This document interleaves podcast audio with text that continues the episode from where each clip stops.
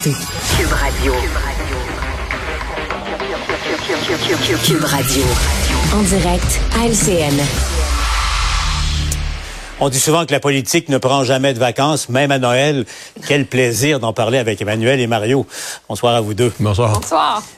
D'abord, donc, euh, cet entretien avec euh, Pierre Poilièvre, euh, Emmanuel, le chef conservateur, qui, en tout cas, sur la question des, paiements de transfert en santé, dit que lui n'imposerait pas de conditions aux provinces. Comment t'as trouvé, M. Poilièvre?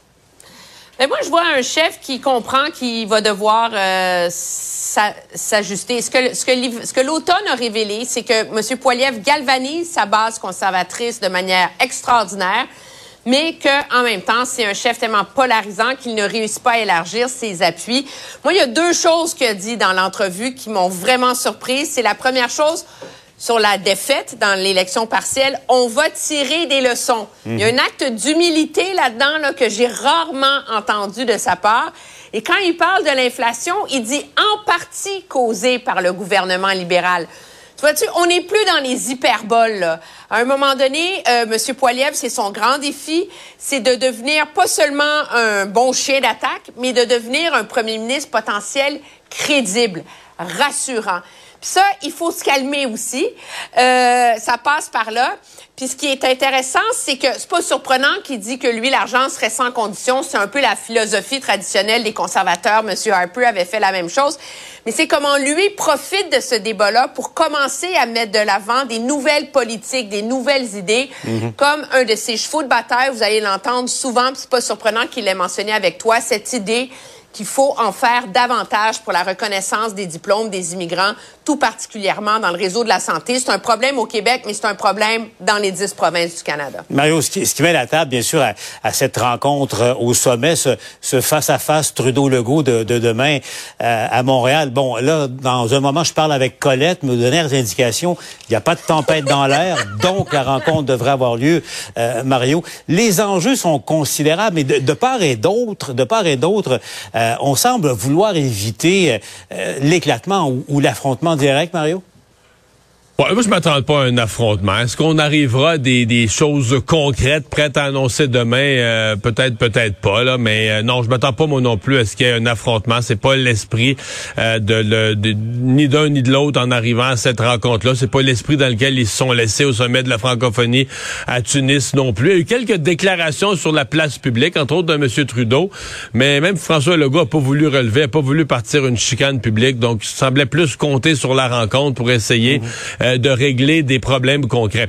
Euh, juste une petite note quand même. Il fallait qu'elle se tienne avant Noël. Sur la, la, la, farce de la météo, le public était quand même resté... Euh, petit peu qu'un point d'interrogation d'un sourcil, tu sais, vendredi. Cette rencontre, ouais, cette rencontre avait été reportée loin, loin, loin à une date ultérieure, pas fixée en 2023. Je pense qu'il y a des gens qui auraient fini par dire, ouais, M. Trudeau était aussi intéressé que ça, ça il tentait dessus autant. Donc, il mm. fallait qu'elle soit reprise vite. Là, quatre jours plus tard, là, ça fait taire toutes les toutes les rumeurs. Là, ils se rencontrent, puis ils vont pouvoir euh, s'attaquer au, euh, au problème. Mais croisons-nous les doigts sur la santé, entre autres.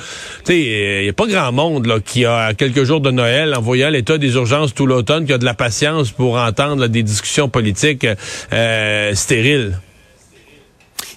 Est-ce qu'il y a une piste d'atterrissage possible pour que ces deux-là concluent un, accord, Emmanuel? Est-ce que euh, Justin Trudeau peut, peut dire qu'il y aura des conditions et François Legault dire qu'il n'y a pas de conditions? Est-ce qu'on peut imaginer une solution? Il peut en avoir une, mais le problème, c'est que cette piste d'atterrissage peut pas être développée pour le Québec avant que ça soit réglé ailleurs. Si M. Trudeau sort demain et dit tout va bien, on s'est entendu, ben là, après ça, il y a neuf autres provinces qui vont dire OK, nous, on veut le même deal que le Québec. Mhm. Alors, faut trouver une façon de, de, régler ailleurs, puis après ça, d'aménager le droit à la particularité québécoise et au fédéralisme asymétrique. Je pense qu'il y a un moyen d'avoir un langage où on dit avoir fait des progrès, puis qu'on est prêt à donner des, ordres de marche au ministre. Puis il y a deux enjeux hein, sur lesquels euh, le gouvernement euh, Legault, c'est pas, on va pas régler euh, le chemin Roxham demain là. Mais si M. Trudeau arrivait puis disait, savez-vous l'histoire des, euh, des visas pour les étudiants africains là, c'est réglé. Là, tout d'un coup, il y, a un signe de bonne foi. La loi sur, les langues officielles, on va repasser dessus ou on va changer ceci, cela. Et je pense que c'est ce genre de petits pas qui sont pourtant très importants, qui permettent ensuite d'envoyer le message à la machine de part et d'autre qu'il faut commencer à faire des progrès. Alors, euh, je vous rappelle, demain, euh, on va vous présenter à cette heure-ci une entrevue euh, que je vais réaliser avec Justin Trudeau. Est-ce que l'esprit de Noël va prévaloir demain lors de ce face-à-face à confirmer? Un mot terminant, Mario, COP 15, donc on, est parvenu à une entente. Mario, tu es d'accord? Le fait que ce soit la Chine qui ait conduit les, pourparlers et amené à, ce compromis augmente un peu peut-être les chances de sa mise en œuvre? Ouais, ben, tout c'est intéressant. C'est certainement pas dans l'esprit de ce qu'on avait eu comme image de la Chine ces derniers mois. Mais la Chine, qui, qui est pas un voyou là, sur le plan environnemental. Faut c'est un pays euh, nombreux avec beaucoup de bouches à nourrir, puis des besoins en énergie, puis tout ce que tu veux, mais qui malgré tout, sur la question de l'environnement, est au diapason là, de ceux qui veulent s'en occuper sérieusement. Tant mieux s'il y a eu un accord. Euh, et il faut toujours se souvenir qu'un accord comme ça, comme c'est compliqué, le protéger des milieux naturels, parfois ça bouleverse les activités économiques, etc. Ben quand les pays sont liés par un accord, ça donne aux gouvernements locaux dans chacun des pays un argument de plus pour dire ouais ben là on n'a pas le choix, il faut faire certains sacrifices, faut faire certains efforts parce que on est signataire d'un accord international. Donc c'est là, là on comprend que c'est pas c'est pas un accord où si quelqu'un le respecte pas, il faut qu'il donne sa démission.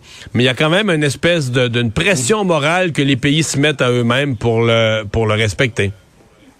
Emmanuel, le, géant chinois étant l'instigateur, euh, ça amène peut-être certains pays à, y réfléchir. Valérie Plante, euh, en terminant, Emmanuel, qui disait on a gagné la COP. Euh, elle a complété un peu, quand, même pas mal comme, slogan. Mais c'est quand même une réussite pour, pour Montréal et, et pour ceux et celles qui croient à ce combat-là. Ben moi, je pense que c'est une réussite pour la planète. Là. La réalité, c'est qu'à un moment donné, ça prend des protocoles et c'est la pression internationale qui force, comme le dit Mario, chaque pays à faire des gestes. C'est une victoire importante pour Montréal, pour Stephen Guilbeault aussi, qui a eu des débuts difficiles comme ministre de l'Environnement, puis qui avait besoin de ce genre de victoire-là pour redorer euh, son image auprès des cercles environnementaux. Mais euh, des dures décisions à venir euh, pour les gouvernements, puis pour M. Legault, ça va venir vite. Vous avez juste à penser au Caribou. Voilà qui est dit. Emmanuel, Mario, toujours un plaisir aussi d'avoir été là. Mario, on t'écoute ce soir en reprise à 20h30 à LCN. Ah voilà, c'est ce qui conclut notre émission euh, d'aujourd'hui. Merci beaucoup d'avoir été là. Rendez-vous demain, 15h30.